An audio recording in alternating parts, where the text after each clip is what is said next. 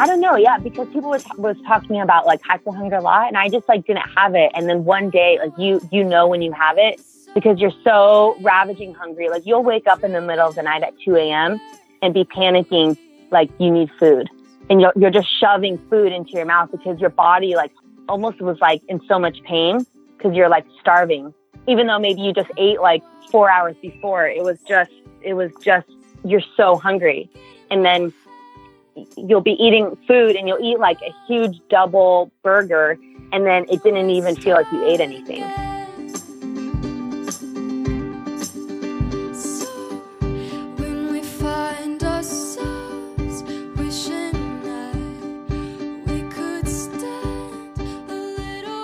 Welcome to the Hiking Through podcast. I'm Erin Egan, and this is the podcast where I talk to experienced through hikers about their adventures on the trail and strategies for successfully completing a through hike. Today's guest is Starburst, known off trail as Jennifer Mavis. She solo hiked the PCT in 2018, and in this episode, we talk about how and why she maintained her soloness on the trail, some challenges with altitude, and purposefully facing fears even when, particularly when, a mountain lion seems to be following you. You can find this episode and all previous episodes at hiking-through.com, where you can also find show notes, photos, and links for any gear mentioned in this podcast. You can also listen to us on Apple Podcast and all the other podcast places. Enjoy my conversation with Starburst.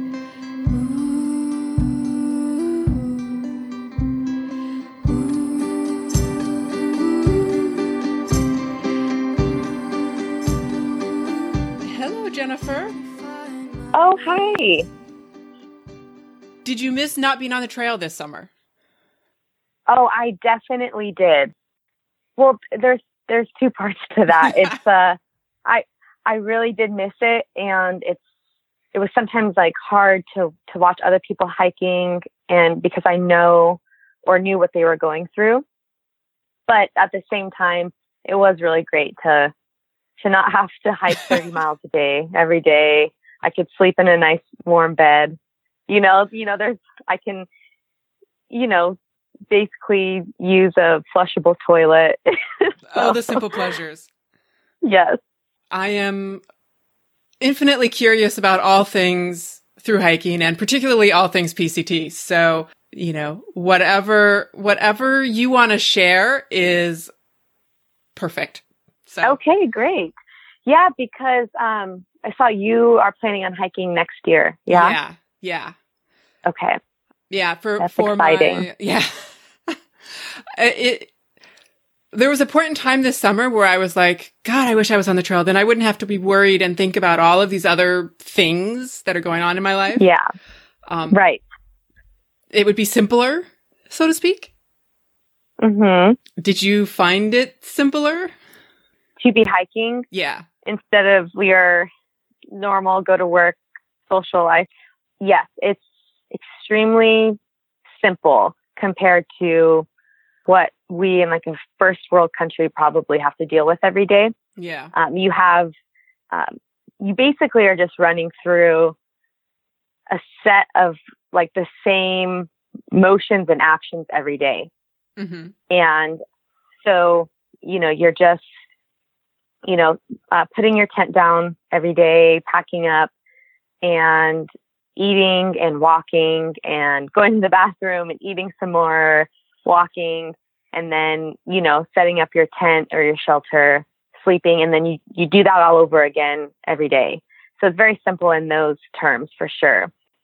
But it can also be, at least for me, it was sometimes more draining, obviously physically, yeah. And then mentally, because you're not as distracted as mm. you are in your like normal, I keep saying normal life, and that's just, you know, going to work and being around family, friends, etc. Yeah. But you have so much more time to think, and that can actually make things not so simple in your mind because, you know, experiences will come come up or memories that you don't even remember that you had and it forces you to address them and think about them and all of that. And so at times it wasn't as simple. Did you find that happening a lot? No, I was going to literally say, particularly in the beginning when it was more flat and you didn't have to worry about the mountains and the alpine and all of that good stuff. Well, in the beginning, um, there's there's still some good hills to climb, so it's not super flat. So Sorry. it, it was um, no, it's okay. It's um, it was still you know physically challenging in the beginning, but in the beginning, you're, for me, I was so excited, and mm-hmm. it was just like the fact that I was on the Pacific Crest Trail, just really like I couldn't believe it. I felt like it was like this dream and this fantasy coming to life. So my thoughts were basically just focused on that and then meeting all these new people. But after, I don't know, maybe a month of that, you know, you start to get in a routine.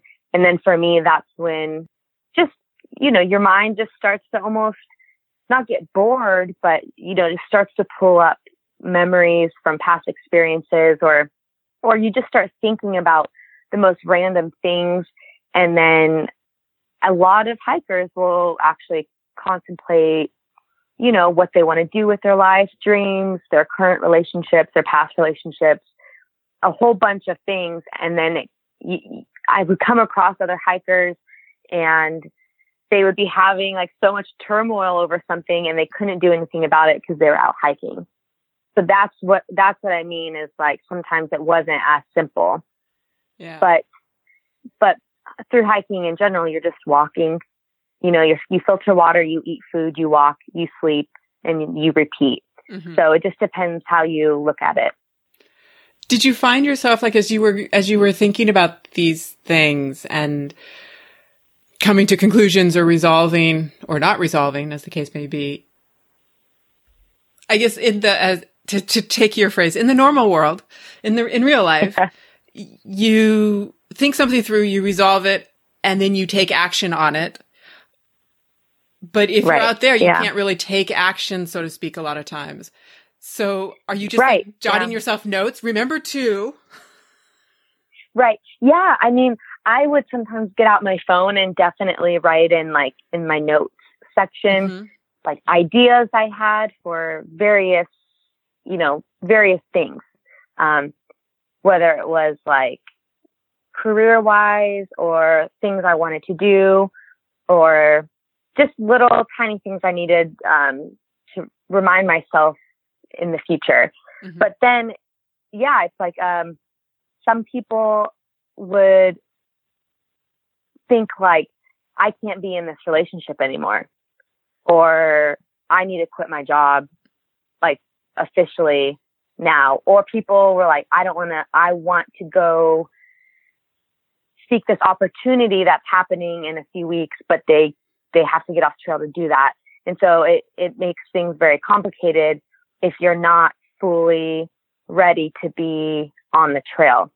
And so uh, like some, some good advice someone gave, gave me while I was already hiking, but that I now try to share with others is if you want to successfully do something like the Pacific Crest Trail and hike it from beginning to end, you have to be fully committed and ready to be on the trail.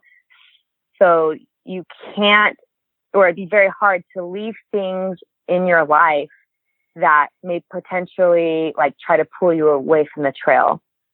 And I don't know if that makes sense. It totally makes sense.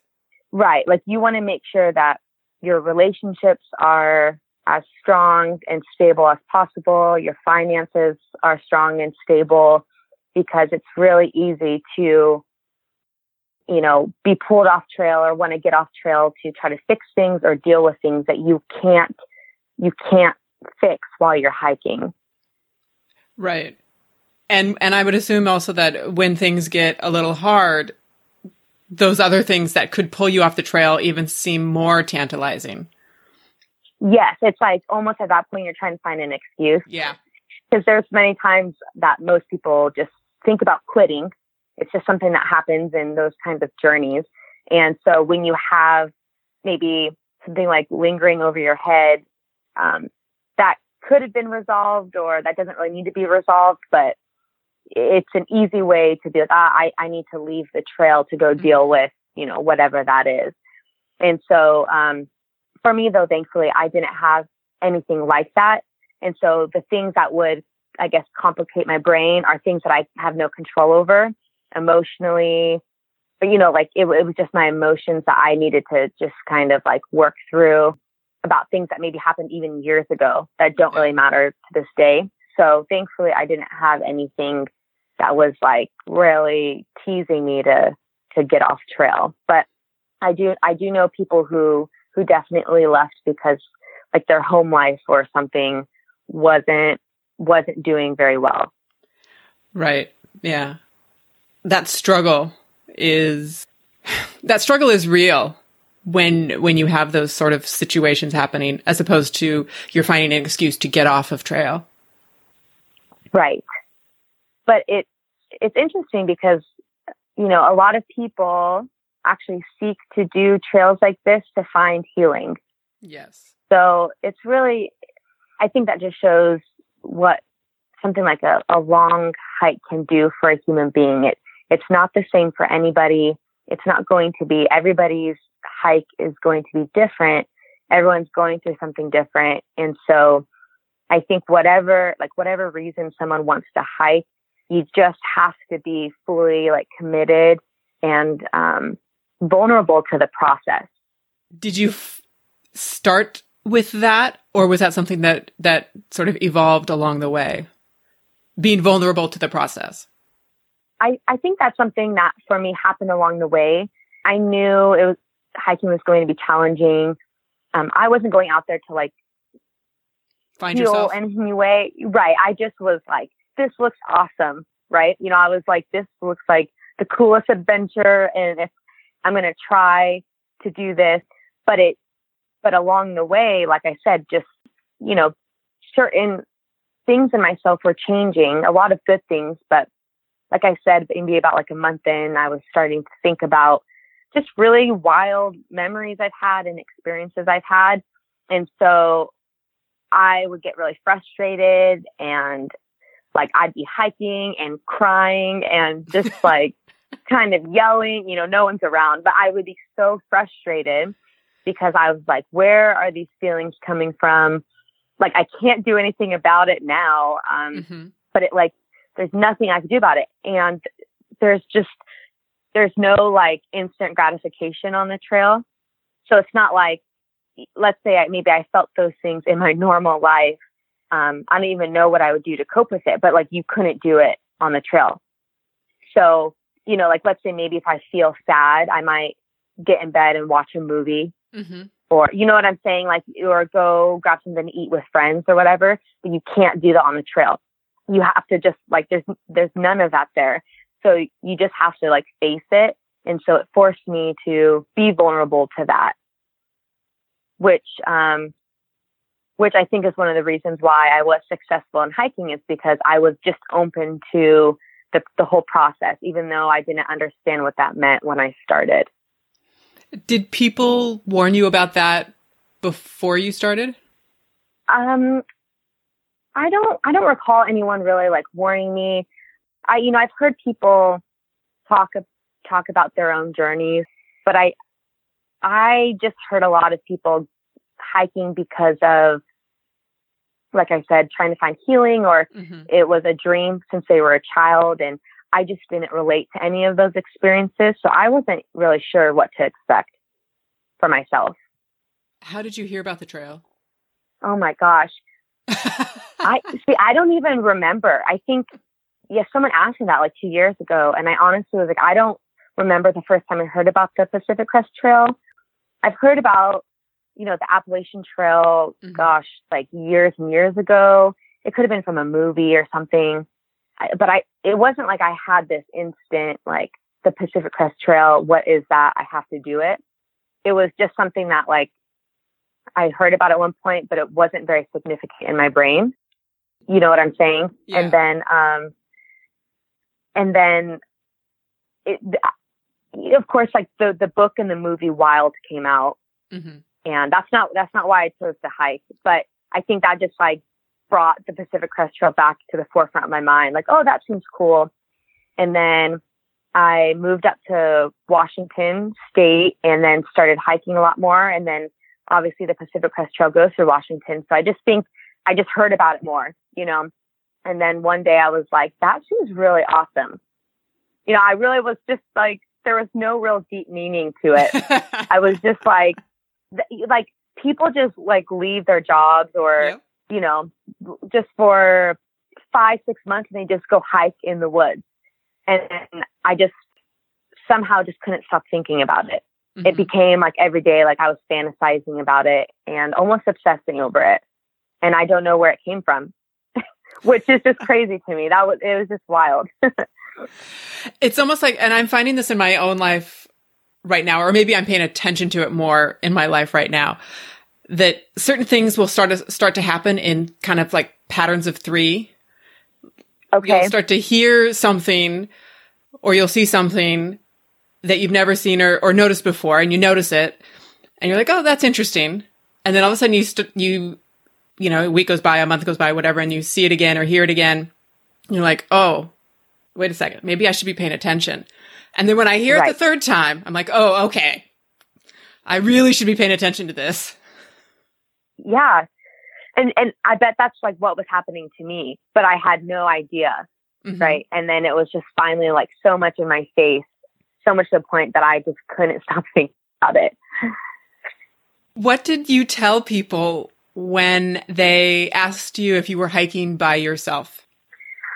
Oh God, I mean, you know, of course, people always just would say like, "Oh, you need to have a weapon," or "You should be in groups." And I, you know, I was just like, "I'm hiking, I'm hiking by myself because I, I like to do my own thing.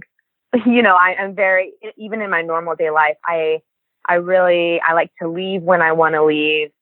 You know, I, I'm not very good at like following other people with something like this, you know?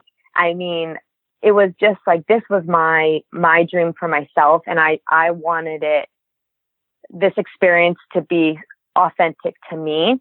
And if I felt like I was doing a certain amount of miles just because other people were doing the same amount of miles or, you know, mm-hmm. stopping in this town when I wanted to go into another town or, you know, whatever it could be. Um, I feel like I would have really regretted that at the end and really questioned if it, if I was doing it for myself or for other people. So I don't know. I just, I would just tell people that it was more enjoyable for me to, to hike alone, mm-hmm. you know, and be kind of like my own little lone ranger. But thankfully, like on the trail, not not many people really cared. It was more of like the strangers, you know, or people on the outside, or family yeah. or friends worrying worrying about me. But there there's still so many people out on the trail, especially in the beginning, that I I could a lot of the time, you know, if I felt unsafe or something, get myself in a in a situation where I was around people I felt comfortable with. But whether you you hike alone or with like a group you know your experience is going to be awesome. Yeah. It's going to be life changing and memorable. Yes. Are are you going to be hiking alone or do you, are you going with someone? I am hiking solo but as i okay. keep because i keep getting that question. You're hiking solo okay. are you sure you're hiking yeah. solo? Like should you be hiking solo? And and my my answer to that right now is okay, yes, I am hiking so- solo, but there are so many people starting the trail now that most likely you'll be hiking or I'll be hiking in and around a group of people. That that group may change as time passes, but there'll be a group of people around essentially. Oh, yes, most definitely. And you know, you might find a group of people that you want to be with till the end. That mm-hmm. happens a lot too. So, yeah, if that's what's great about uh, this trail, I think, is that you could be as alone as you want or as around people as much as you want. So. And how did you choose to balance that for yourself? I would just about every day, um, well, every day pretty much, I would make a goal of, you know, just that day. It was, it was very hard for me to make big goals like, I'm just going to walk to Canada because that was very overwhelming for me. So um, I usually like how my mind worked was I would plan how to get to the next town, you know, how many miles, how many days, how much food. But then every morning I would wake up and I would be like, okay, I need to hike 18 miles today on average. And then I would plan out my, my campsite from there. And I'd be like, oh, there's a, looks like there's a good camp spot in 18.6 miles. So then that would be my goal. And so how I would basically gauge like if I hiked with people or not is mm-hmm. if if I can meet my goal or not. You know, and so, you know, if a group of people decided that they were going to stop in nine miles and just like hang out for the rest of the day, for me, I had to be like, okay, can I hike, you know, with them and, and cut my, cut my day short? Or is it gonna, you know, push me getting into a town later and therefore messing up X, Y, and Z, you know? And so I, I just had to make sure like I was meeting my personal goals and making sure it wasn't affecting like my timeline to be successful. So that was basically my, my rationale. So you were able to kind of keep your autonomy um, cause I hear so many stories from people where they start out the trail and they're solo and they're going to hike their own hike and, and all of that. And then they get sucked into some sort of trail family and all of a sudden it becomes about the trail family's goals for the day or, right. you know, whatever. And it becomes about staying with that family because they don't want to be by themselves or or they don't want to leave these people that they've fallen in love with basically yeah exactly. That's you hit it right on the head and you know some people want that and that's great. Um, but for me i i didn't because i i was around several groups like several trail families and people are so great. Like you know they'd welcome me in and sometimes i'd be with them for a few days and then i would leave on my own and but things I saw was, and this is not every trail family, um, and this this tended to be when there was like larger groups, like we're talking like three, four, five, six, right? Okay. Um, but in like I said, this is not every trail family I came across, but a good amount there or always tended to be, you know, one person who was like the leader, mm-hmm. and they whether the group knew it or not, but they would almost like dictate, you know, when they were hiking out, what town, where they were camping and I would see, you know, people just make suggestions or whatever, but it was like one person basically was the saying yes or no, and then everyone just be like, okay, that sounds good. And so I and I couldn't do that. That's just not my personality. You know, I'm I, and like like a lot of times I'd be hanging with these groups um, and then I'm like ready to hike out, you know, and mm-hmm. then they still want to stay for a few hours and drink beer. And for me, I'm like, I just got to go. And then how the trail works is, let's say I could have hiked with those people for days and then I only left maybe two hours before them. You may never see them on the trail again. Right. It's really crazy how the trail works. And so, yeah, I just definitely had to always do my own thing. And this is something I, I do admire about trail families is that usually if depending how tight knit you are, if someone gets hurt, sometimes like the family will stay with the person who's hurt or they'll skip mm-hmm. up together so the person can heal. I, I've seen that multiple times and that is fascinating. But once again, like I didn't want to skip miles because someone else is hurt. And maybe that sounds awful, but like that's why I wasn't in a trail family, you know, mm-hmm. because it was like I just needed to do my own thing. But, you know, it, it all it all depends of course. Um, but that that is sometimes a consequence of being in a in a trail family. Yeah, listening to you talk about it, it's it's funny. What I'm flashing back to is college anthropology class. oh, oh yeah. I was gonna say, eh, yeah.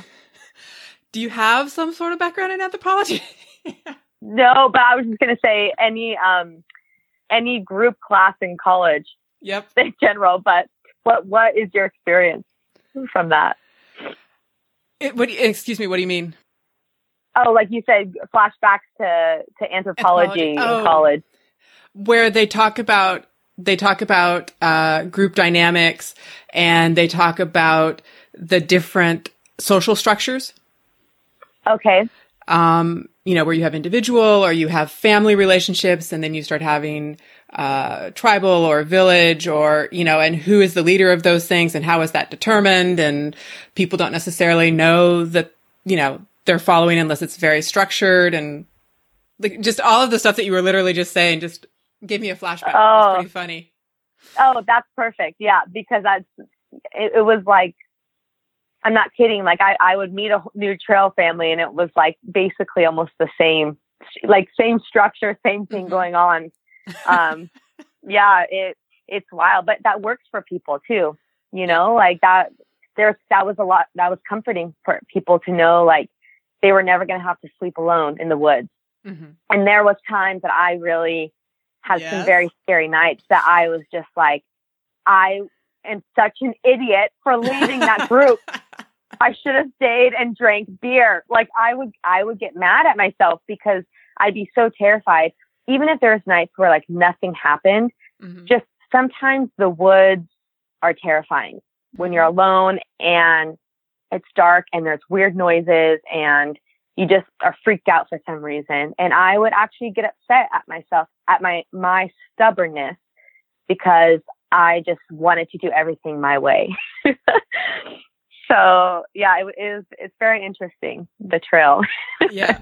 Well, and and speaking of that, how did that viewpoint change after the third mountain lion experience? oh, I that actually still just like makes me really mad um, because you know I I'm someone who is slightly anxious. A lot of people wouldn't maybe know it, but I I am anxious about I do not like flying. I don't like taking public transportation. I'm scared of the dark, but I'm just someone who who faces all my fears. Like I, I just force myself to, you know, I fly all over the world even though I'm terrified.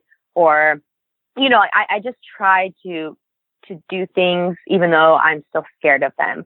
Mm-hmm. And so for me to like get out, hike the trail, and even camp alone some nights in the woods by myself was so big for me. It's it's big for a lot of people. But after you do it for like 2 months, you know, I got pretty comfortable and confident in it mm-hmm. and I actually felt pretty safe to camp alone by myself. And that was huge for me. Like I was really proud of myself. And it just showed me like, you know, how how the mind works and just how it tells you lies all the time and and how like you you have to sometimes try to override what your you know what your brain is telling you because you know it's not true and so for me to to finally get to a point where I can like be alone and actually feel comfortable and safe and like I know what I'm doing. I feel pretty knowledgeable. Was great. And then when the whole it was the week in a uh, the desolation wilderness where the, there's a mountain lion stalking me and it kept coming to my tent. And, and then, yeah, that third night, I, it was outside of my tent and I faced it and I was so mad because I felt like that just stripped away all of the security I had built up. You know, I was like everything that I, like I was putting myself in uncomfortable situations every night, like almost intentionally trying to sleep alone to, to force myself to get comfortable with it. And then, you know, every morning you wake up and you're like, look, nothing happened. I'm fine. And then you do that multiple times and, and that, that helps your confidence. And so for that mountain lion to just be like following me for whatever reason really was hard for me. And I was very, yeah. I was, yeah, I was like, I, I almost quit or I was going to jump a couple hundred miles up north to try to get mm-hmm. out of that area because you know, mountain lions are like territorial. They have their like areas where they where they hunt and live and all of that. And so right. um I was just gonna, you know, just get out of this area basically.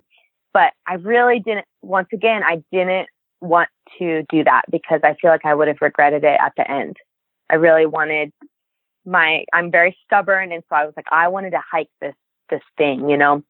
And so I felt very insecure on the trail after that mm-hmm. and I I didn't want to be alone. I actually I, I it's just my pride and this was very humbling for me, but I I went to some hikers and I was who I who I knew, but I was like, is it okay if I tag along? Because I I didn't have a trail family, and Right. people are in these tight knit groups, and it and they were so wonderful about it. It wasn't like weird at all, but I felt silly being like, hey, I'm scared. Can I like camp with you guys for a couple days?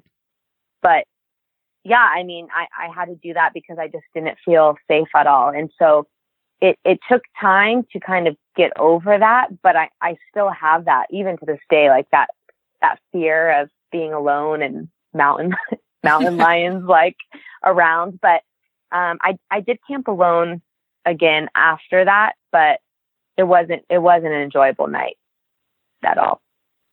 You only did it one. You only camped alone once after that, or or just that first time after. Yeah. So well, I'm I don't remember how many exactly. It wasn't a lot. I mean, I had maybe like three or four times since then. Mm-hmm. uh, I maybe camped alone.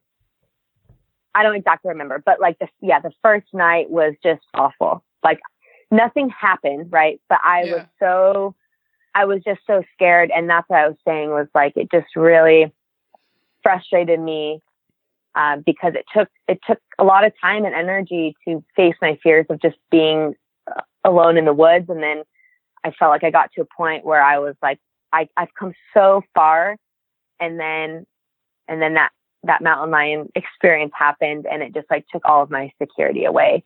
So i mean i i could go sleep in the woods alone right now and be scared even though i Mhm. hiked the pacific crest trail. But Yeah. i think the whole point is it's okay to be scared. You just you try not to let that fear like dictate dictate your life Be afraid, but do it anyway. yeah and of course there's like boundaries to that Of course. Yes. Yeah. I mean, something like if you truly want to get the experience of a through hike and you love backpacking and you want to see all these different mountain ranges and meet these people and just like kind of reset, refocus, then I think facing your fear in this case is definitely worth it. Yeah.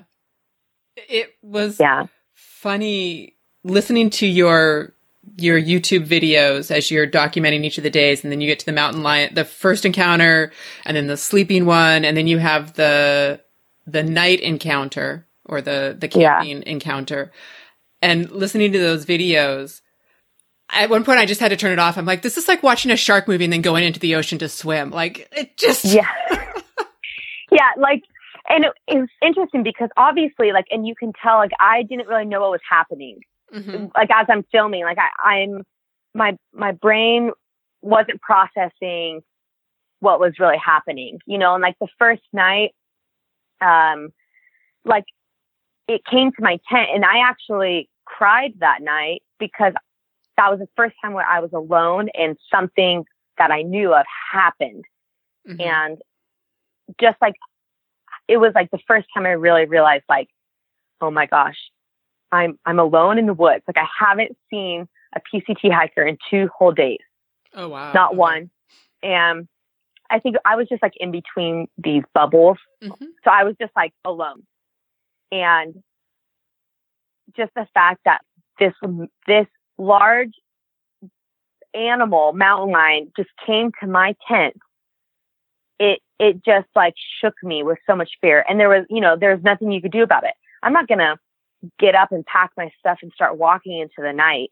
Right. Like I have to sit there and I try to go to sleep. And so but when I woke up the next day, I just kind of brushed it off because I'm like, what are the chances that this is going to happen again? and then obviously, like for You you, know ask. that next right, the next few days, woo, I was in for a treat. Um, but it was like I just I couldn't believe it. But you know, it, it- the the night that I I saw the mountain lion when it came to my tent, and I came went outside of my tent. Literally, even though I had two other instances with the mountain lion, I still didn't think that when I heard a noise outside of my tent, I didn't even think it was a mountain lion because I Mhm. still was like, "There's no way."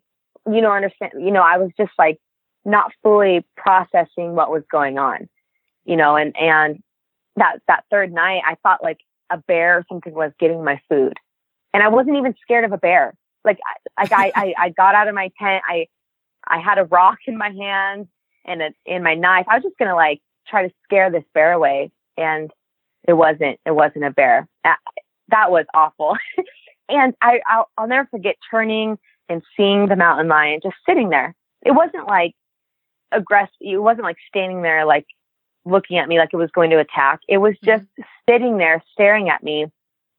And it was still one of the most wild moments of my life because I, oh gosh, that was just the weirdest feeling of so, being so vulnerable.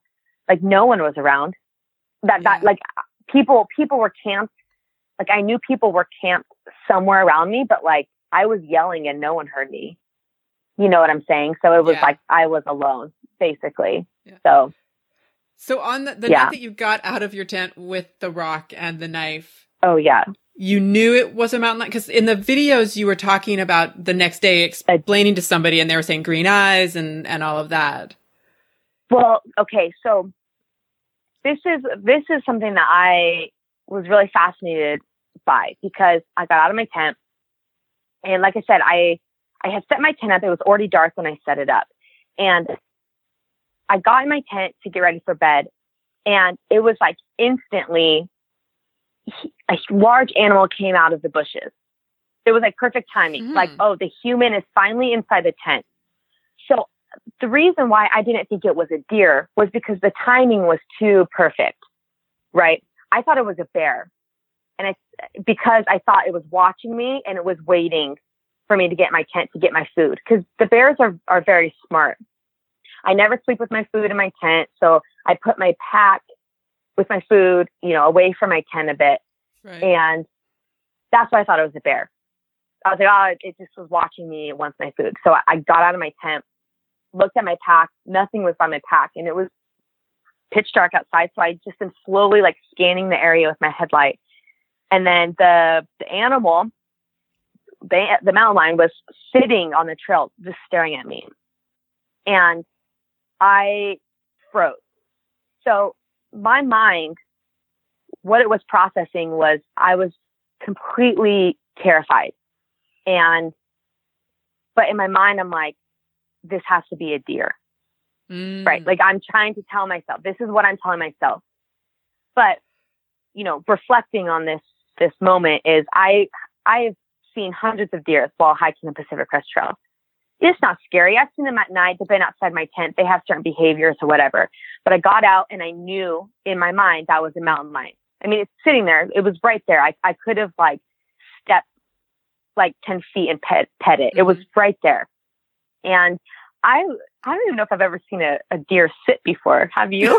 no. I don't know. I don't, I don't think so. Like, but in my mind, I was so scared, you know, you can't like think straight. So I, I I I literally charged it and like cussing at it, and it it literally like just stands up, um, and it it kind of like walks back and jumps over a log, and I'll never forget it. I'm like, can deer can deer jump like that? you know, just like the motion of it. I mean, it was yeah. like a cat, but I I was terrified. So there was a hiker that I, I or I passed a tent like half a mile before my tent or something. So I kept my my front facing the animal and I slowly started walking backwards on the trail with this knife and this rock in my hand. And I'm just watching it and it's just staring at me. And yeah, had these like big like green eyes and I'm just walking backwards and my plan was to go wake this hiker up and just I have him save me. I don't know. Mm-hmm. I was that scared. And so as I'm like walking to this other guy's tent, I, I kind of just stopped. I couldn't see the animal anymore because I'd walked enough on the trail. And I was like, what am I going to do when I get to the other person's tent? I'm just gonna be like, oh, come sleep with me and the mountain lion. Or, you know what I'm saying? I'm like, I, I had no plan. I'm like, this is, I'm so scared, but I need to just face it. I remember looking up at the stars and I could see, I could see so many of the stars. And I was just trying to be like, it's going to be okay. You know, I took a deep breath and then I started walking forward again. And I finally got to my tent and the, the mountain lion was a little bit deeper into the woods, but it was still watching my tent. And I just looked at it and I'll just never forget it staring at me. And I just was like, well, I'm I'm getting back into my tent, so I'm going to be here. And I got into my tent and I literally did not sleep for one second. And I played music on my phone out loud all night. And I literally lied there awake. So the next morning when I woke up, I was, it was interesting because you wake up and, or I didn't wake up, but I got out of my tent and it was light outside and I pack up and I'm just like, you know, on all the other days, you wake up and you're just like, I did it. I made it through the night. Everything's okay. Right. Cause the night's always so scary. So I remember being like, that had to have been a deer. Right. So this is what I'm talking, saying to myself, like that, you know, I've, I've never seen a deer sit like that or jump like that or any of that, but I just, there's no way that I just looked face to face at a mountain lion. You th- so this was that was my process or my my thought process that that morning. Um but once i started talking to people and and then like connecting what i was feeling like i i got into a town that night and i just broke down sobbing because i knew right i knew but mm-hmm. i was still on the trail and i was still by myself and so you, your mind is trying to help you not go into panic mode yeah. you know what i'm saying it's almost like telling yourself lies and and, you know, even my mom was like, sweetie, you have seen hundreds of deer. Like you knew, you knew that wasn't a deer. You know what I'm saying? Like there, I'll never forget it sitting in front of me. But, um, I think I just, I was so scared. I, I, I can't even explain what it was, what it was like to experience that. And so I think I was just really trying to like get through, get through like that realizing that there's been a mountain lion at my at my tent for three nights.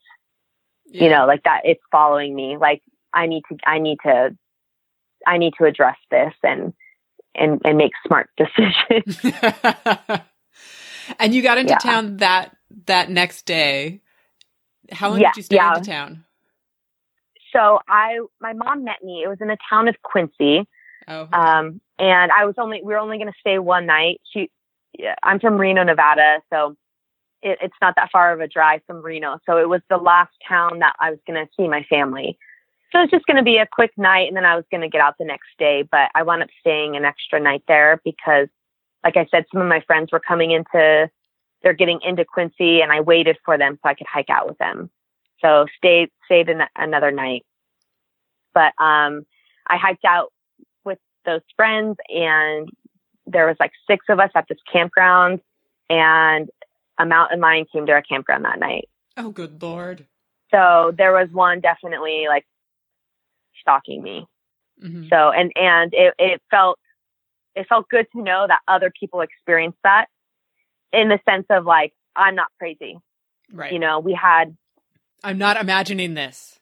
Yes. Like this is, cause I still was like, you know, I don't want to be dramatic like you know what I'm saying. I'm trying mm-hmm. to be cool. I'm like trying to make sure I'm not I'm not going to scare myself enough to get off trail. But the fact that there was a, a mountain lion at our at our campground um, in the middle of the night, it was like okay, yep, I'm I'm not being dramatic. This is this is actually a problem.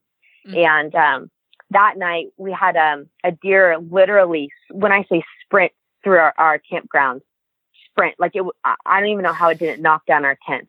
It scared everybody and then we heard other deer like right next to our, our tents.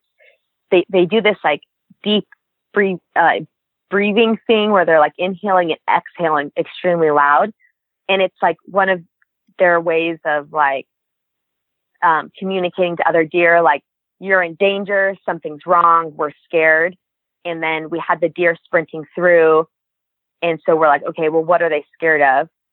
It had to be like a mountain lion. And then myself and two other hikers heard like methodical pacing for hours, like branches breaking, just something pacing back and forth.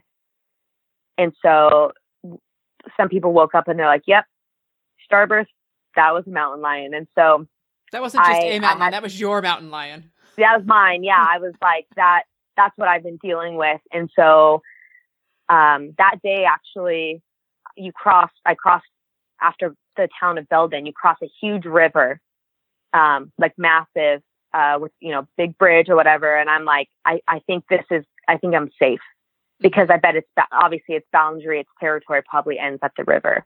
And if it wants to swim across the river and get me, it can have me. But you know, I, I'm I'm a I think I was like I think I'll be okay. So I didn't have any other instances from from that point. So yeah, it was a pretty terrifying um, you know week, but but that's that's nature. Like there's mountain lions from the beginning of the PCT till the end, and that's just a part of it, you know. Yeah. So once you crossed the river, you felt okay going off on your own again. Yeah, I mean, yes, I was still scared. I still try right. to actually Relative. intentionally sleep with people, like um, like camp with them, and uh, but I I kind of felt like the the odds of mm-hmm. a mountain lion coming towards my tent is is unlikely. Right. I'm telling you, shark movie, shark movie ocean. I know it's not you. You. Yeah. Oh gosh, it's it. It can be pretty scary, but you know that the the good outweighs the bad, right? Yeah. Oh, definitely. What did from that experience? I mean, that I, I have to assume that that is probably the most scared you've ever been in your entire life. Yeah, just about. yep facing that, going through that, and then getting back out there still and camping by yourself and all of those things, how has that kind of changed you, changed your perspective on what you do and how you do it? Well, that was obviously a really big decision for me. But at the same time, I kept telling myself, like, that's why I was out out mm-hmm. there doing that because I wanted to challenge myself. I wanted to put myself in uncomfortable situations so that I could try to overcome them because I was getting to this point in my life where I, I hadn't really felt very challenged, you know, in the recent years. And so that was the whole point was knowing that this isn't going to go smoothly. It's going to be hard. I'm probably going to be scared. I didn't know what it looked like, but for me, it was so important that I got back on trail right where I, right where I picked off because like that's what I was doing for myself out there. It was it was for my own personal uh, experience, my own personal gain. I don't know, whatever you want to call it. Like it wasn't for other people, but it just made me made me really like proud of myself like really proud and just really excited about the fact that like, yeah, that was probably one of the most I've ever been in my life, but I'm going to continue anyway. And so it just kind of puts a lot of other little tiny yeah. fears or anxieties at bay. It's just kind of like, oh gosh, like I don't even need to worry about these things anymore. I've got bigger problems, but I've I've overcome them, and and it, it was just really cool how like strong I felt. Right. To be it, honest, it yeah. perspective. Yeah, it, totally changes your perspective. You know, a lot of people use analogies in life about you know climbing mountains and mm-hmm. facing fears, but like on the Pacific Crest Trail, like you're actually literally doing that.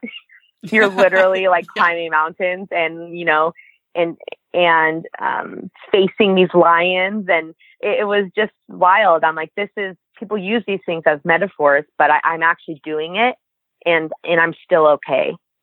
Mm-hmm. I'm still okay. So, yeah, it, it it totally changes your brain on, for me at least, on trying not to to be so anxious or scared about little things, or just understanding that I'm not in control of a lot. Mm-hmm. You know, and so to just kind of be you know, putting into a full circle of even being vulnerable to the trail itself, it just makes it makes it easier if you're not as rigid. Yeah.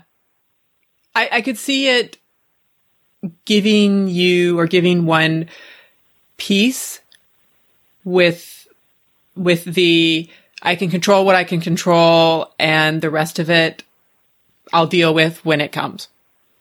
Right. And I think that's exactly it. Like learning to not worry about things that haven't happened yet or may never happen. Mhm. Yeah, you just take things for for when they come or if they come. And Right. something like a through hike, there's so many different things that could happen with animals, with weather, with people. Like there really is, you know, and it just was like most of it is not going to happen to you, yeah. you know? And so it's like, why, why worry about something that, um, you, that ha- hasn't happened yet and may never happen, you know? And I don't know, it's like the second you step foot in the wilderness, there's animals everywhere. You don't know that they're watching mm-hmm. you. And, but what are you going to do about it? Like the mountain lion is one of the best hunters in the world. It's, it, it's only going to present itself to you if it, if it wants to. Like there's nothing you can do to know if it's there or not. You know what I'm Right. saying? So it's like, Absolutely. right. You know, it's like if you want to be out there, you just gotta, you, you just gotta like try to push that to the back of your mind. Yeah. Yeah. Now, even though you are a solo hiker, you were a solo hiker, you didn't necessarily start by yourself. No, yeah. my my good old father father started uh started with me for a few days. and that seemed to cause you some some stress as well because you were worrying about him a lot. yeah, I mean we we laugh about it now, but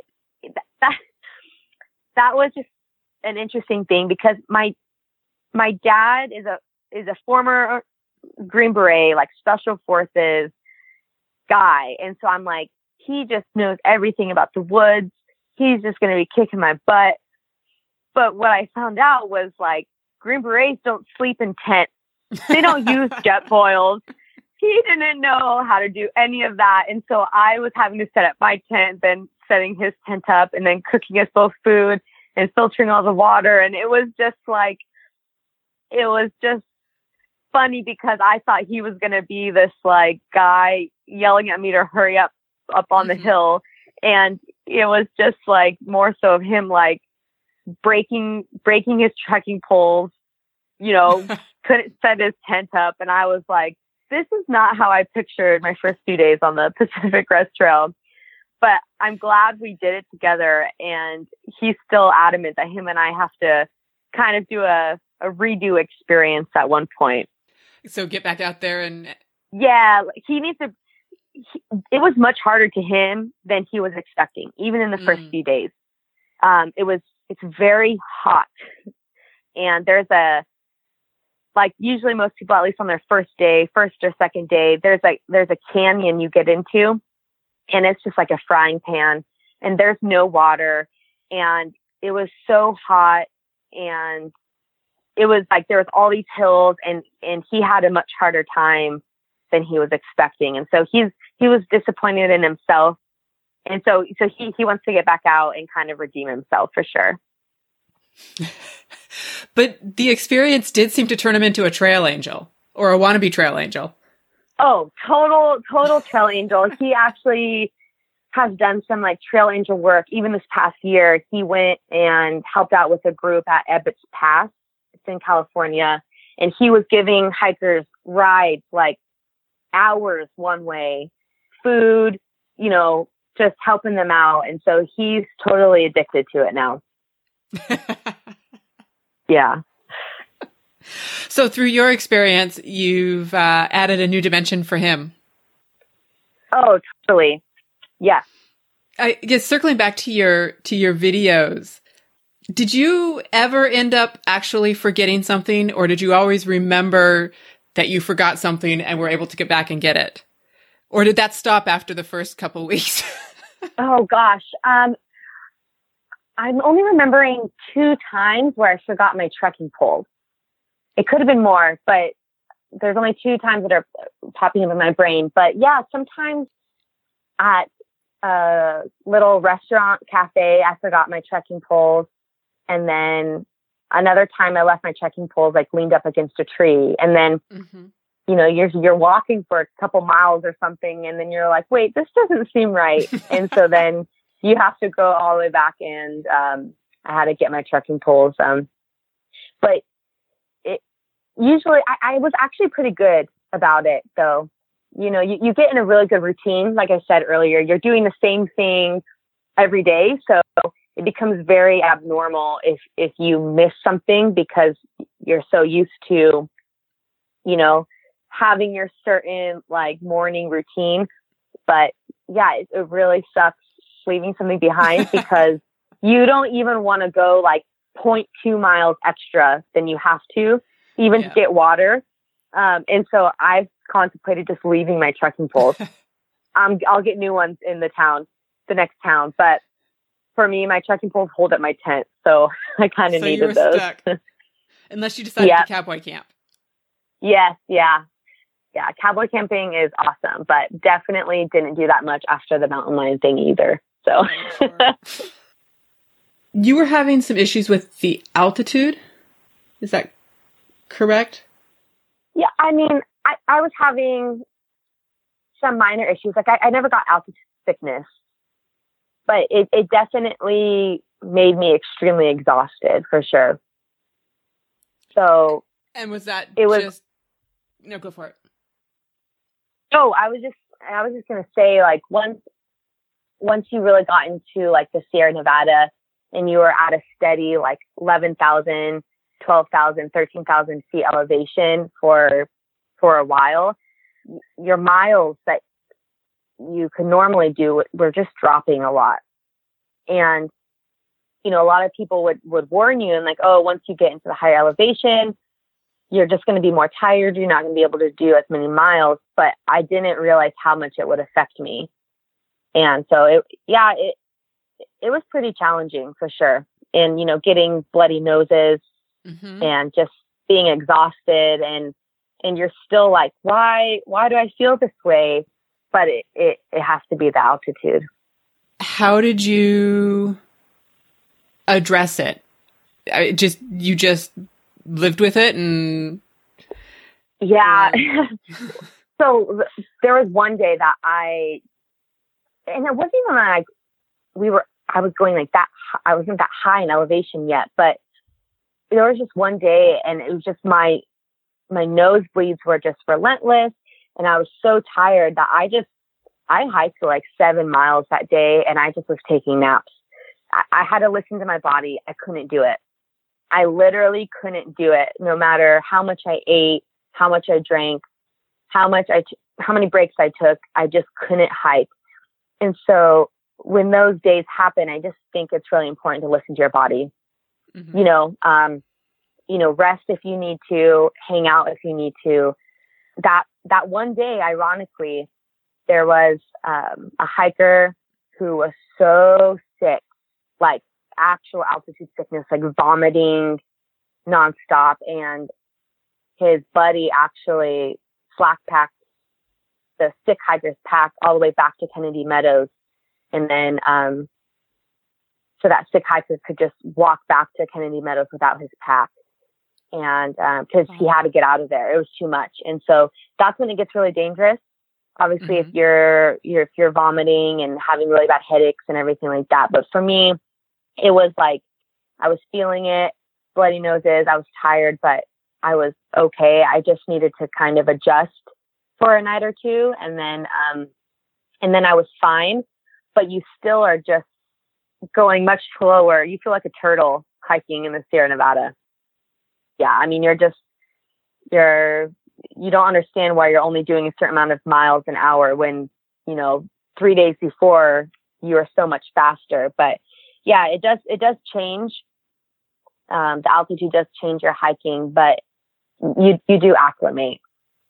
How long did it take you to acclimate? Do you think?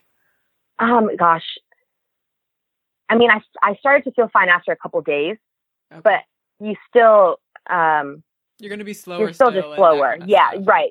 But I felt okay. Like I, I couldn't really tell a difference, you know, I was just really slow and there's nothing I could do about it.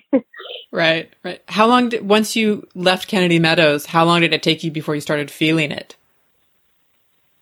Was it the same day? You know or? what? That's, that's why I, I wasn't sure why this was happening, but it was the next day I left Kennedy Meadows that I had that day of just bloody noses and I was so exhausted.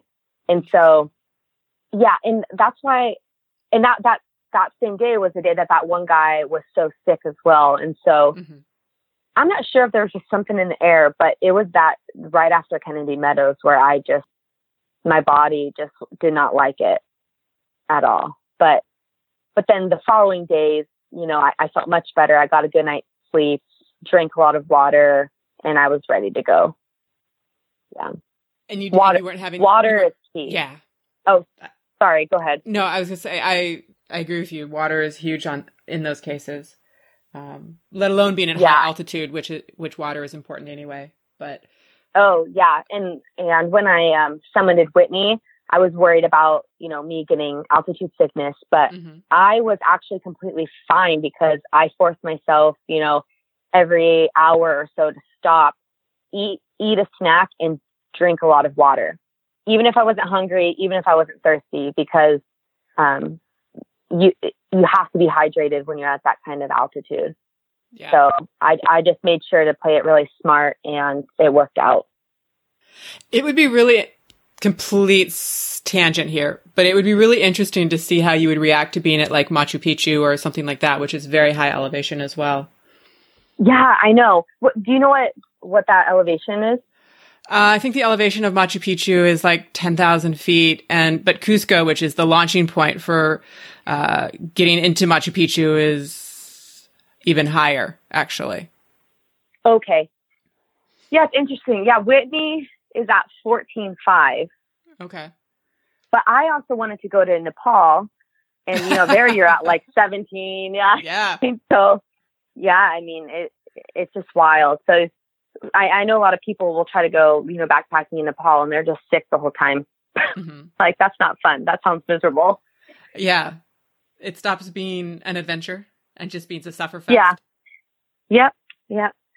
So I, I know a lot of a lot of hikers actually felt sick at like twelve thousand feet, and so they they didn't even try Whitney because they're like, if Oh. we're already if we're already this sick, I'm not I'm not even gonna go. So It makes sense. And at least they were, at least they were smart enough to make that decision as opposed to saying, no, I can't, I'm not going to not see Whitney. right, and it's like obviously it's usually our own pride and our own stubbornness, Yeah. but but at the same time, sometimes we can be like, oh, everyone else is gonna try Whitney, I better I better try it too. So it's kind of cool to still see people know their limits because no one really cares. You know what I'm saying? Like if someone's like, I'm gonna summit Whitney tomorrow, I'm not gonna summit Whitney. To me, I'm like, awesome, cool. You know, like I, you don't care. So it was cool that people like knew their boundaries and they weren't being like prideful about it. Yeah. You know, so, yeah, I mean, and then there are some people who were completely fine through the hike, and then they, they tried to do Whitney, and then they were like vomiting close to the top. So they just turned back around. I'm like, that's the safe thing to do. You don't want to push it because, you know, obviously people die from that stuff. Absolutely. Absolutely. It's, it's such an interesting phenomenon. I mean, obviously you were doing heavy activity when you hit the Sierras, but uh, a couple years ago I did go to Machu Picchu and we had a couple of people in our party who got altitude sickness. Um, and they weren't being required to do anything. They were just at that altitude and that was all it took. Oh man. Yeah. And I, I was researching like, you know, why do you get altitude sickness, like how to prevent it. And um, obviously they say like if you're in better shape, the chances of you getting altitude sickness are less, um, hydration, etc. But at the same time, it's like you just don't know. Some people just their bodies don't react well at high altitude. Yeah. So you, you kind of do don't even know. it? Right. I mean, how often am I at 14,000 feet? Yeah, not, not often. I, I I live at sea level. So Yeah. yeah. What were you what were you eating out there? How were how were you eating out there? Were you stoveless? Were you stove? Um, what were you, you what were you eating in terms of your meals, snacking, that kind of thing? I went the whole trail without a stove and I actually didn't even cold soak a lot.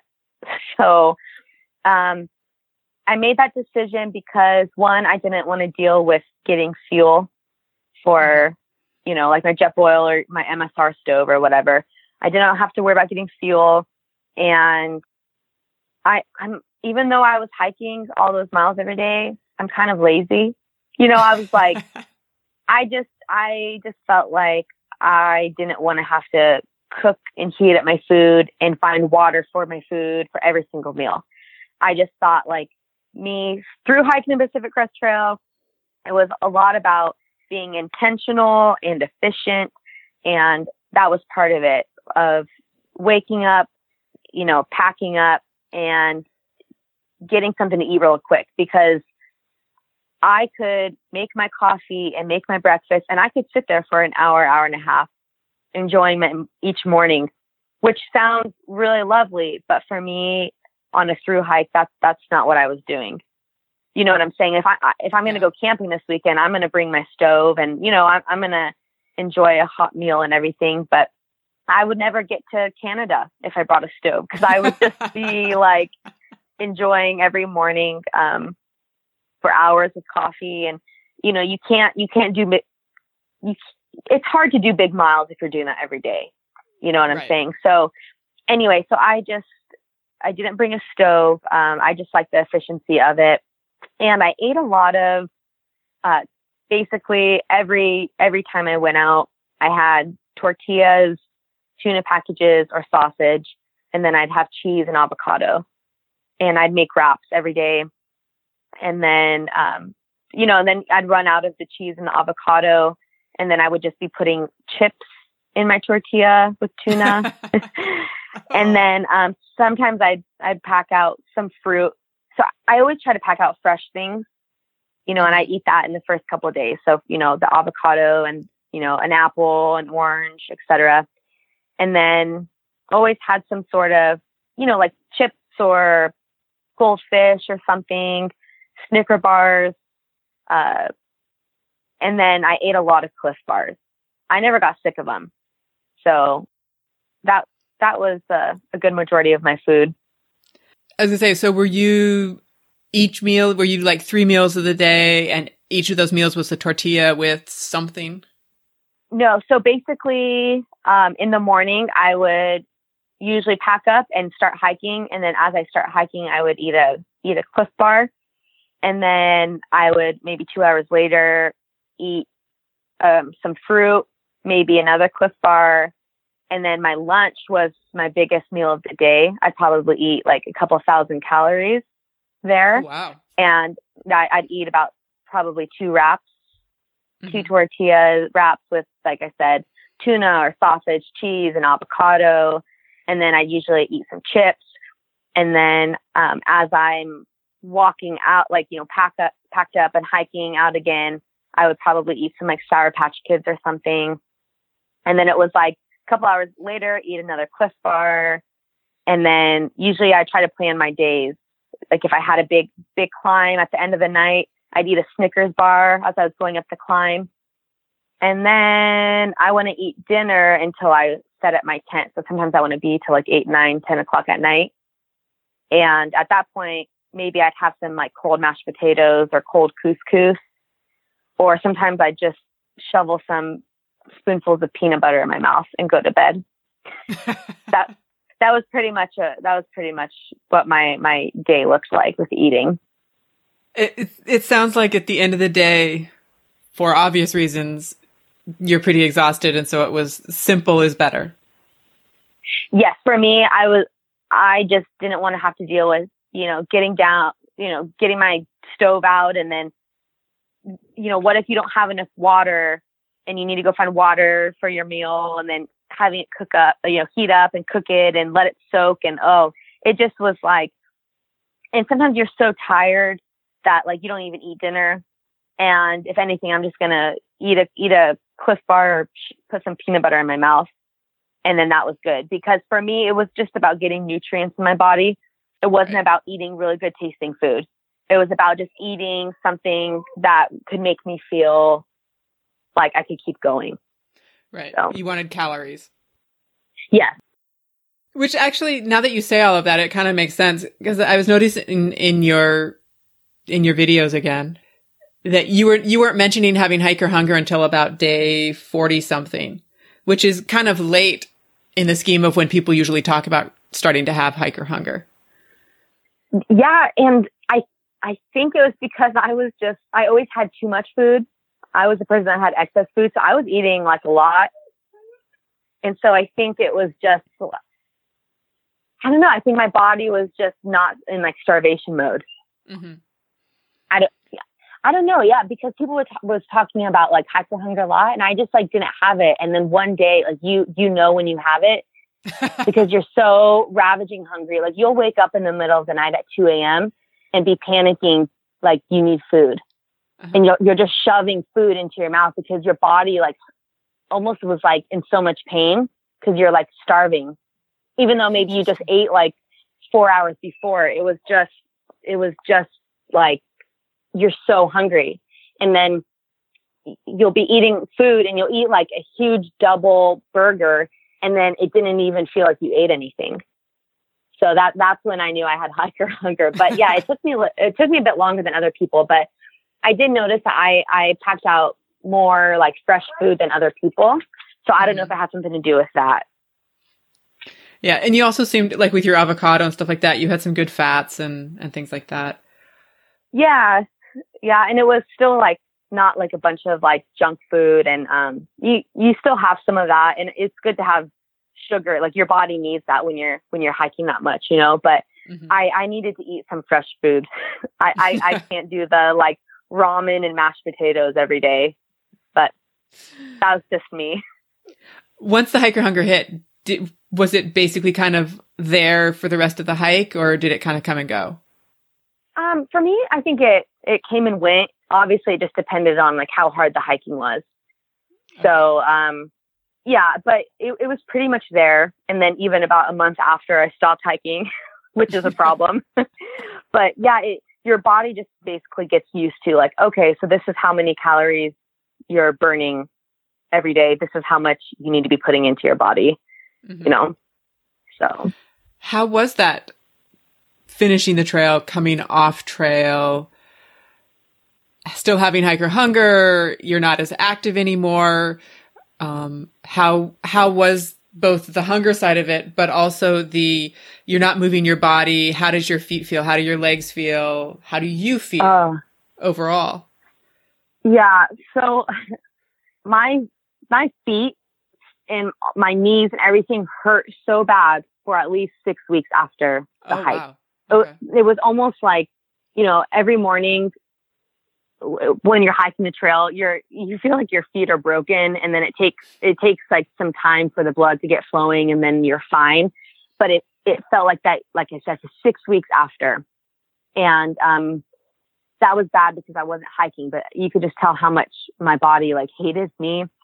but with with the hiker hunger thing, um, it it was it was interesting because I knew that I couldn't eat 4,000 calories a day. Right. You know, cause now I'm sitting at my office desk. Mm-hmm. Like I, I, I can't, like my body doesn't need those calories. And so thankfully I have a good relationship with food. So it, it was kind of like, I knew that I don't need 4,000 calories today to sustain my body because I'm not expending any energy. But it was hard because I was so hungry still. So I just had grace with myself and even though I ate more calories than I needed, but it was like a logical decision, if that makes if that makes sense. Yeah, it does. How, yeah, like you... I like I knew. Oh, sorry. Go ahead.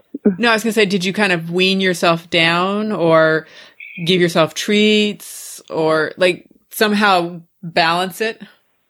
Yeah, basically, I did just that. Like I weaned myself down. Like I knew, like I didn't have an exact number, but I, I mm-hmm. knew how much I was eating on the trail. And so I, I would, you know, eat like uh, what I would have eaten before I left for the hike and plus maybe an extra meal at first. Okay. You know what I'm saying? Like, you know, I, yeah. I would, I, if I was like completely famished and starving, I needed to eat something, obviously. Even if I wasn't hiking 30 miles a day, my body is telling me that it, it needs calories. But you have to listen to your body. If it's super hungry, you have to eat. But then there was like this point of like, I just ate two huge sandwiches at my office desk, I know that like what I'm feeling is not actually hunger. Mm-hmm. You know, so you, you start to learn things from your body and you're like it was, it was actually hard because, you know, I, wanted to keep eating and, you know, I did, I did gain my weight back kind of quickly, but it was, it was good. It, it was, you know, good, healthy weight. And I felt, you know, between that and then my joints starting to feel better, I was turning more into like a, a regular human being again. yeah. So, and then I, my body obviously now is completely like adjusted. Everything's everything's back to normal. you haven't had any lingering I wouldn't even call no, them issues, but just lingering results. Right. No, not not that I can think of. Nope, just a lot of wanderlust of wanting to be on the trail. That's the only thing. So, from what I understand, that that is a common occurrence. Yeah, I mean, you know, that people say like, "Oh, you get one tattoo and then you'll be covered in them," and because it's addicting. and I just kind of yep. feel like that's what that's what this kind of is. It's it's um, it's something that changes or it can change your life and yeah, it just is like you want more of it. You know, to me, it's almost like that's that's how I want to that's how I want to live my life. You know, feeling that, experiencing that, and so I'm I'm going to do my best to to to feel that again. You know, life is so short, and we mm-hmm. say that, and it's cliche, but it's it's the truth. It's yeah. it's one of the most wild experiences I've ever had, and I feel like I've done some pretty wild things. So, yeah, and you know, my hope is to just continue to share with people. So so that they could potentially experience it one day.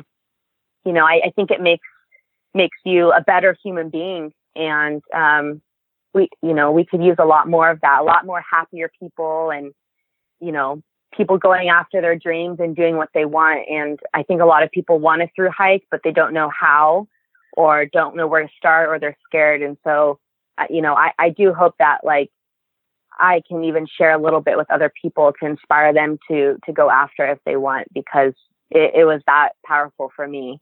You know, it can be like that for other people. Yeah. What about it? And you kind of, I think, probably have answered it a little bit along the way, but what about the hike and finishing the hike and facing the fears that you faced while you were on the hike has changed how you live your life moving forward? It's just like you, you gotta, you know, you can't. What am I trying to say? It's just there's just like it's just so hard to put in words because it's like things have some things have so much more meaning and other things have less meaning. But to me, mm. it's like the important things have gained more meaning and like the trivial things have lost a lot of its their significance. And so I've learned how to say no to people.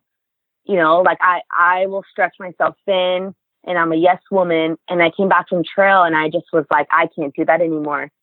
I have boundaries. This is driving me insane. I'm too stressed.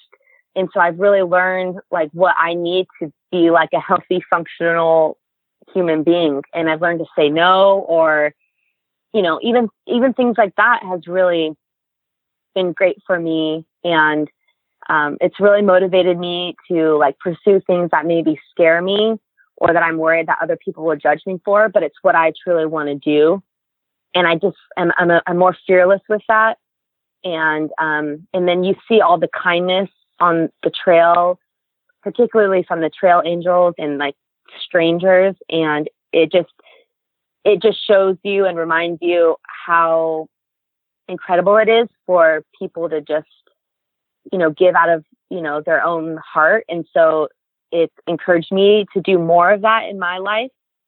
It doesn't even have to be on the trail, you know, it, it's just in life in general. And so it's just really, really helped me like put a lot of really good things back into perspective. It's it's helped you make conscious choices? Yeah, be more intentional for yeah. sure. How again tangenting off again. So so you've been warned. Yeah. Um you How was hitchhiking for you? Particularly since you were primarily a solo hiker. Oh, uh, it was to be honest, it was it was scary sometimes. Um, it's a very unnatural thing to do because there, I got in cars with solo men more than any any other demographic, and it was just very strange to know like I'm hitchhiking, I'm a solo woman, and I'm getting in a vehicle with a man that I don't know. But I really, this is just this isn't advice because you can't tell anyone to to do this, but for me, I I really just try to trust my gut. You know, I really like in the first 10 seconds of like, let's say a car pulled over and someone rolled down their window and this man was like, Hey, where do you need to go? I can give you a ride. I could, I felt like I could really feel, um, you know, if I felt like safe or not. And, um, there was a couple times where I didn't feel safe and I, I, I just, you know, left the situation. But overall, it, it was, it was great. Obviously, I'm still here. you know, nothing yeah. happened. But yeah. what's what's great about like the, the trail is that a lot of these people who are giving these rides, they they know PCT hikers. Um, a lot of times, like they'll roll down their window and they'll say, "Hey, I just gave a ride to," and they'll name off some hikers, and so you're like, "Hey." It just was like, all right, I, I feel better about getting in the car, or you you always like want to be aware. Yeah, so yeah, basically, I'm like, like, how do you know where we're going? Like, you've obviously done this before, but I, I would try to buddy up with people if I could. You know, obviously it's just safer, but um, you just always have to trust your gut. You know, you can always say no. You don't mm-hmm. ever have to get in the car with someone. Um, if, if you feel uncomfortable, just, you know, wait for some other hikers or something, you know, or um, there, I, I haven't heard of really many bad stories of hitchhiking on the trail. Of course, there's a few weird, uncomfortable situations, but it was pretty good. I, I had a good experience. yeah. Do you feel like you came to the trail with the awareness or was that something that developed while you were on the trail and as you started to do the hitchhiking thing? Oh, I, I feel like I've always had that. Like um, I mentioned earlier, my you know my dad's like a former special forces, whatever, and so he's always been very. My whole life just has taught me not to be paranoid, but just to be mm-hmm. aware. And so I've I've always just had that instilled in me. So I feel like I've always, you know, made pretty smart decisions, even if they seem crazy to other people. I'm like, no, I, you know, I put thought into this, and it wasn't just some impulsive decision, you know. So, yeah, and I also had um, my Garmin InReach, and that mm-hmm. was always tracking. And so, you know, I also thought like, you know, God forbid something were to happen, um, I, it's tracking me and therefore it'd be tracking like if something if something bad happened so you know it, it, it, you don't want to think like that but you know you, you have to sometimes so but you are out there by yourself fill in the blanks right yes and but you know i lived in downtown seattle and would walk around, you know, to and from my mm. place at night by myself. And, you know, crazy things can happen there when we drive, when we travel anywhere. And so that's just Absolutely. kind of my mentality. Like, you just never know what's going to happen. So, you know, just try to make smart decisions and, and then try not to be too, too freaked out by yeah. all of the doom, all of the doom that could occur. all of the different ways. Yes. So you were using your Garmin InReach, or I saw that hooked on your pack. Were you also using Guthooks on your phone? So my, my Garmin InReach was was a secondary GPS because I, I did get lost a couple times and my Guthook app was kind of you know twitching out and so I, I mm-hmm. would use my Garmin InReach but that was for a lot of just texting and tracking purposes um, and then I use the Guthook app for, you know, the trail and campsites and water resources and all of that. And did you find that the water resources, the updates were happening, were pretty uh, correct, pretty on target? Um, for the most part, the there's like a another like water report that you can download before you're hiking, so you can get like a more accurate list of like how the water resources are are at, like what level they're at and everything. But the Guthook app is solely basically it's you're relying on other hikers to be updating it. Right. Um, it'll have like in in the app it'll have like this is a very reliable source of water. Like it's a massive river. It's never been dried up. It's going to be there. Then they have water resources that are like it'll say uh, this isn't that reliable. But then you check on the comments from other hikers, and so there were there were times when a water source like update hadn't been input in a couple weeks, and the last entry was that it was full, and then I had gotten there and there was nothing, and so um, those those kinds of apps really work best if if the hikers are contributing to it.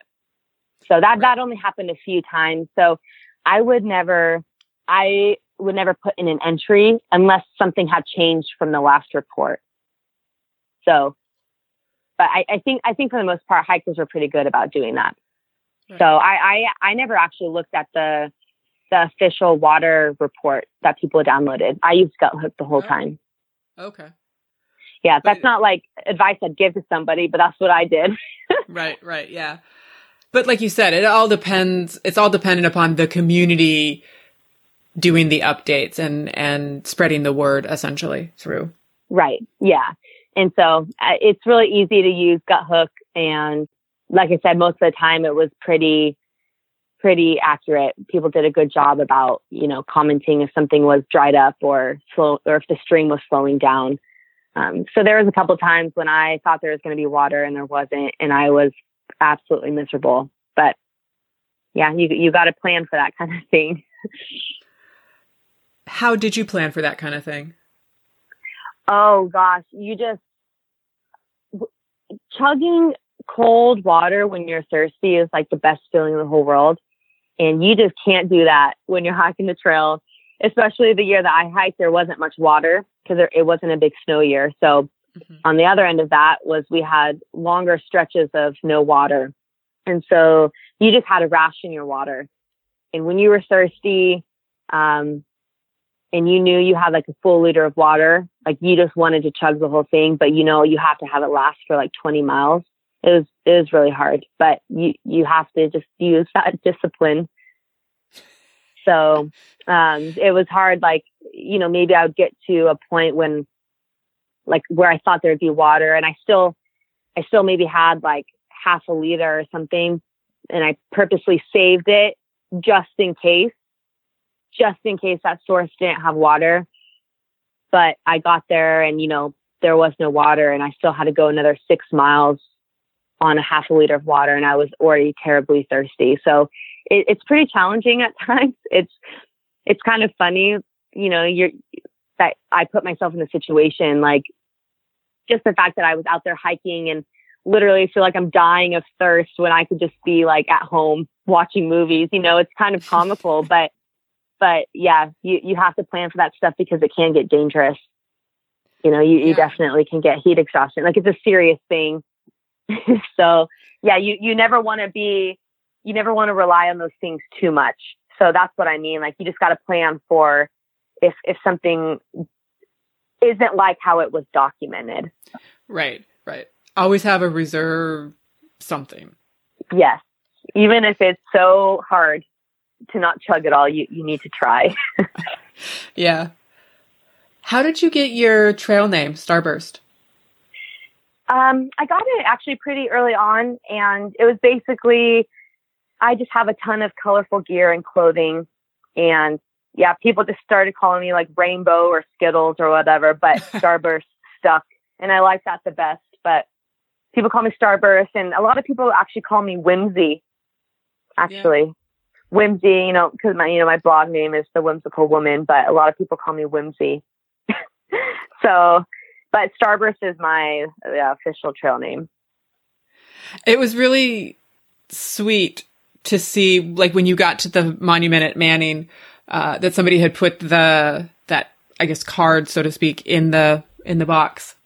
Yes, those um those are two sisters from Canada, and I, I don't know them personally, but they had been following my journey and they they wrote me that there was they they actually left that card there, and then they left me a um, a gift at Manning Park. Oh wow! Like an actual gift. So they actually went dropped that off for me, and then they hiked in those nine miles like one way to to drop that poster. And yeah, it's that stuff just it makes me cry because you know I don't know these two women, but they just wanted to really encourage me, and it was it was incredible. So yeah, it it was a wild ride. So and then to end it with something like that was just pretty remarkable. Yeah. I mean, and, and it,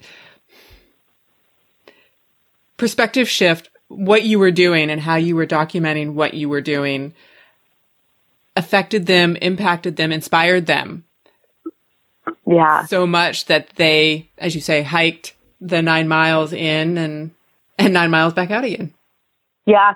Just to leave me a, a laminated poster. Yeah. But it's not, but it's, yeah, it's not just a laminated poster.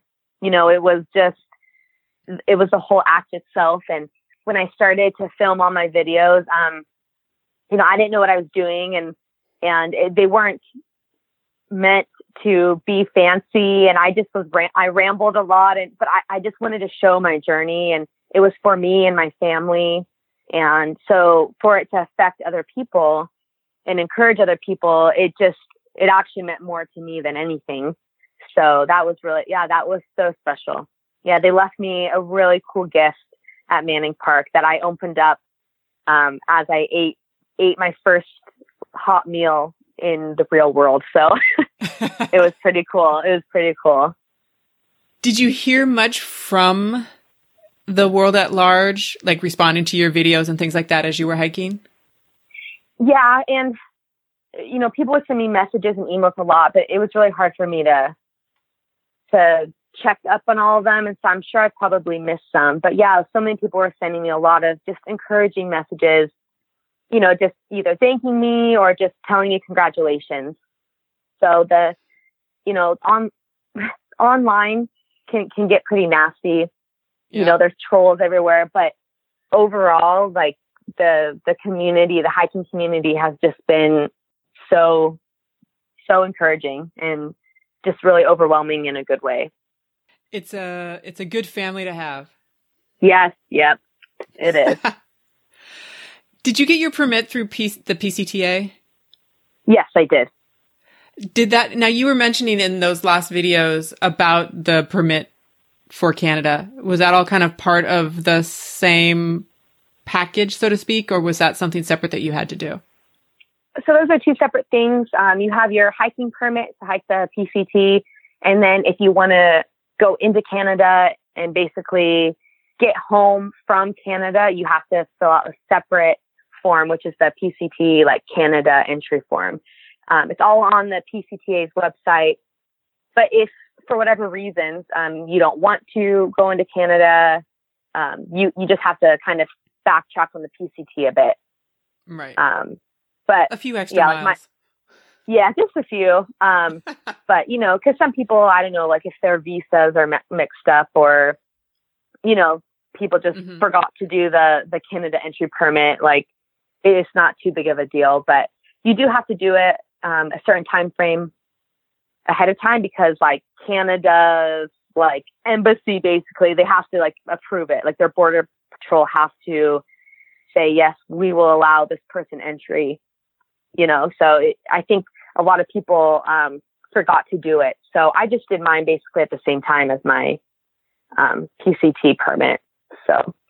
Oh, okay. So you can do it at the same time and just kind of knock out both of those things at once. Yeah, I mean, you might have to wait a little bit because your your permit has to get um, your PCT permit has to get approved and everything. So once I oh. got that, and you know, once you pick your date, because you have to put your the date that you'd be entering Canada potentially, you just estimate. Um, so once you get all that done, yeah, you can do it. So I did it before I started my hike and then I printed it off and carried it with me the whole way. How so. good, how close was your your entry estimate? Oh gosh. I took well, I wanted to do the the trail five months and it took me about five and a half. because I took a lot of side adventures. I zeroed a lot. Um, but yeah, so I was off a couple of weeks, but it, it, that doesn't really matter. They just kind of want want to get a get a ballpark, you know. So if you right. if you say like, oh, it's going to take me five months to hike the PCT, you know, you, you pick your your start date and just go five months from there. So, mm-hmm. yeah.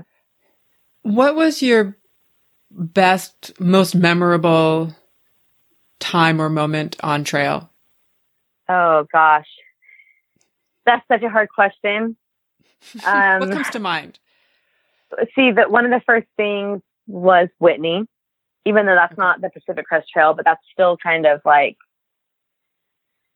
part of the trail for me for a lot of for a lot of reasons. Um, and then the the very last day, not just because it was the last day that I was on trail, but it was probably one of the most beautiful because mm-hmm. the days leading up to it, there was just crazy rainstorms and snowstorms and people were having to turn around because they, they got like frostbite and uh, it was below freezing and, you know, everything was frozen when you woke up and everyone was miserable because it was, everything was soaking wet and then freezing and I was so cold and the, we had the massive snowstorm the second to last day and I didn't even know if I was going to like survive the night because it was that cold and I didn't have like a lot of warm stuff.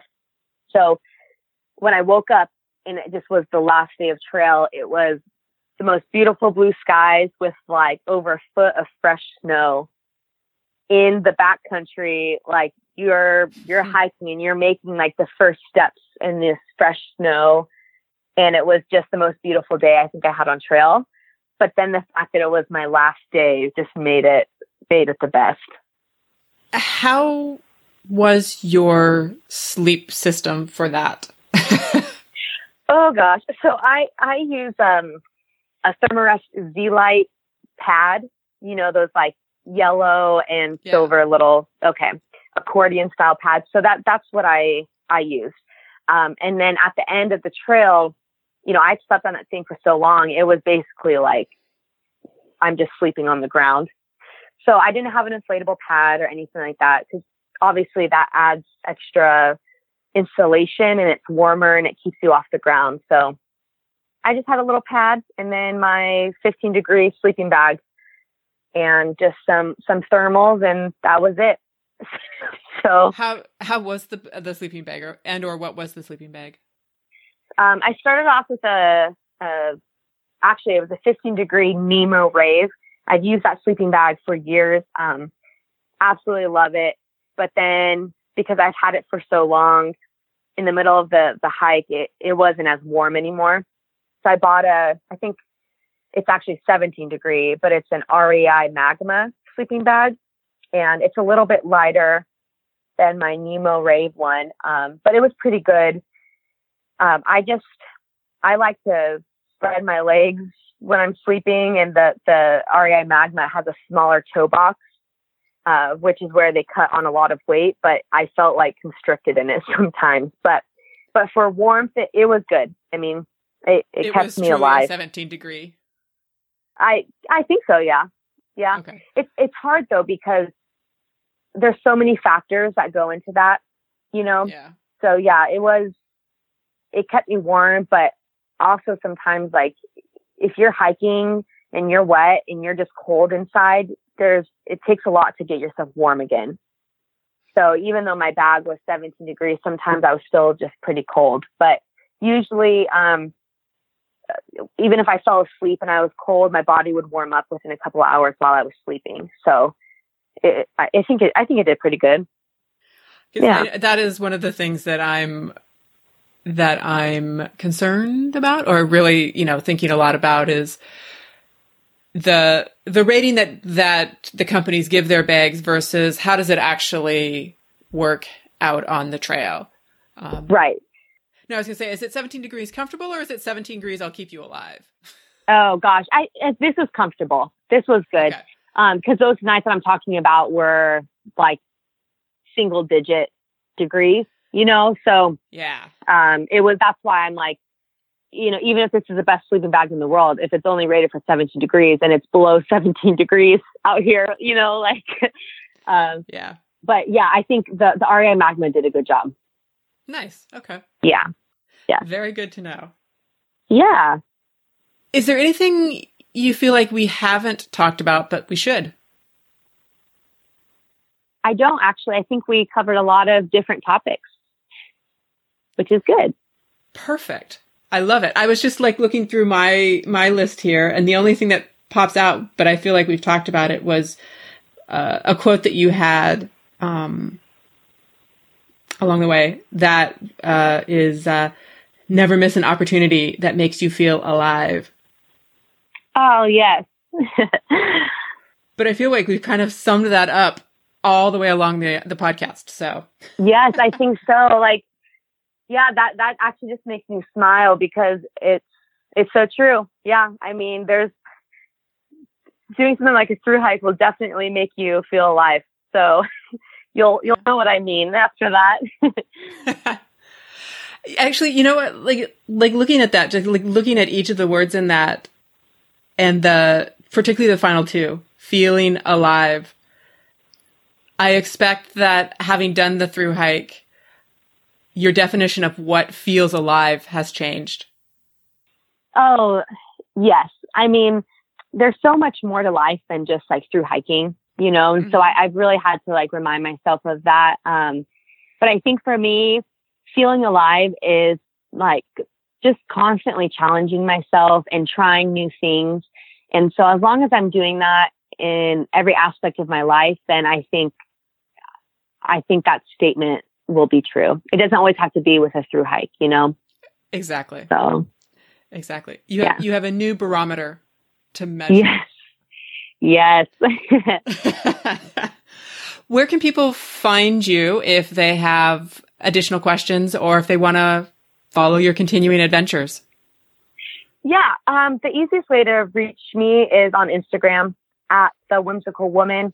And then, um, yeah, I have a YouTube channel where I've posted past, you know, my past hike and then all my future hikes will be on there at the whimsical woman. So pretty easy to remember.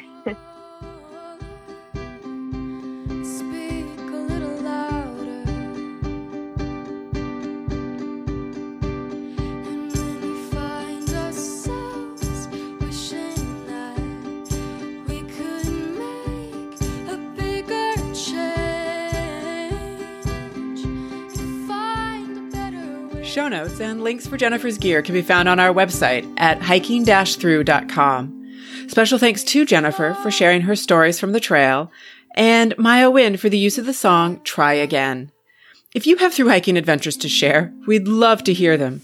Please email me at hikingthroughpodcast at gmail.com or you can also DM me on Instagram at hikingthroughpodcast. If you like what we're doing here, We'd also love it if you would find us on your favorite podcast provider and leave a review. I'll see you on the trail.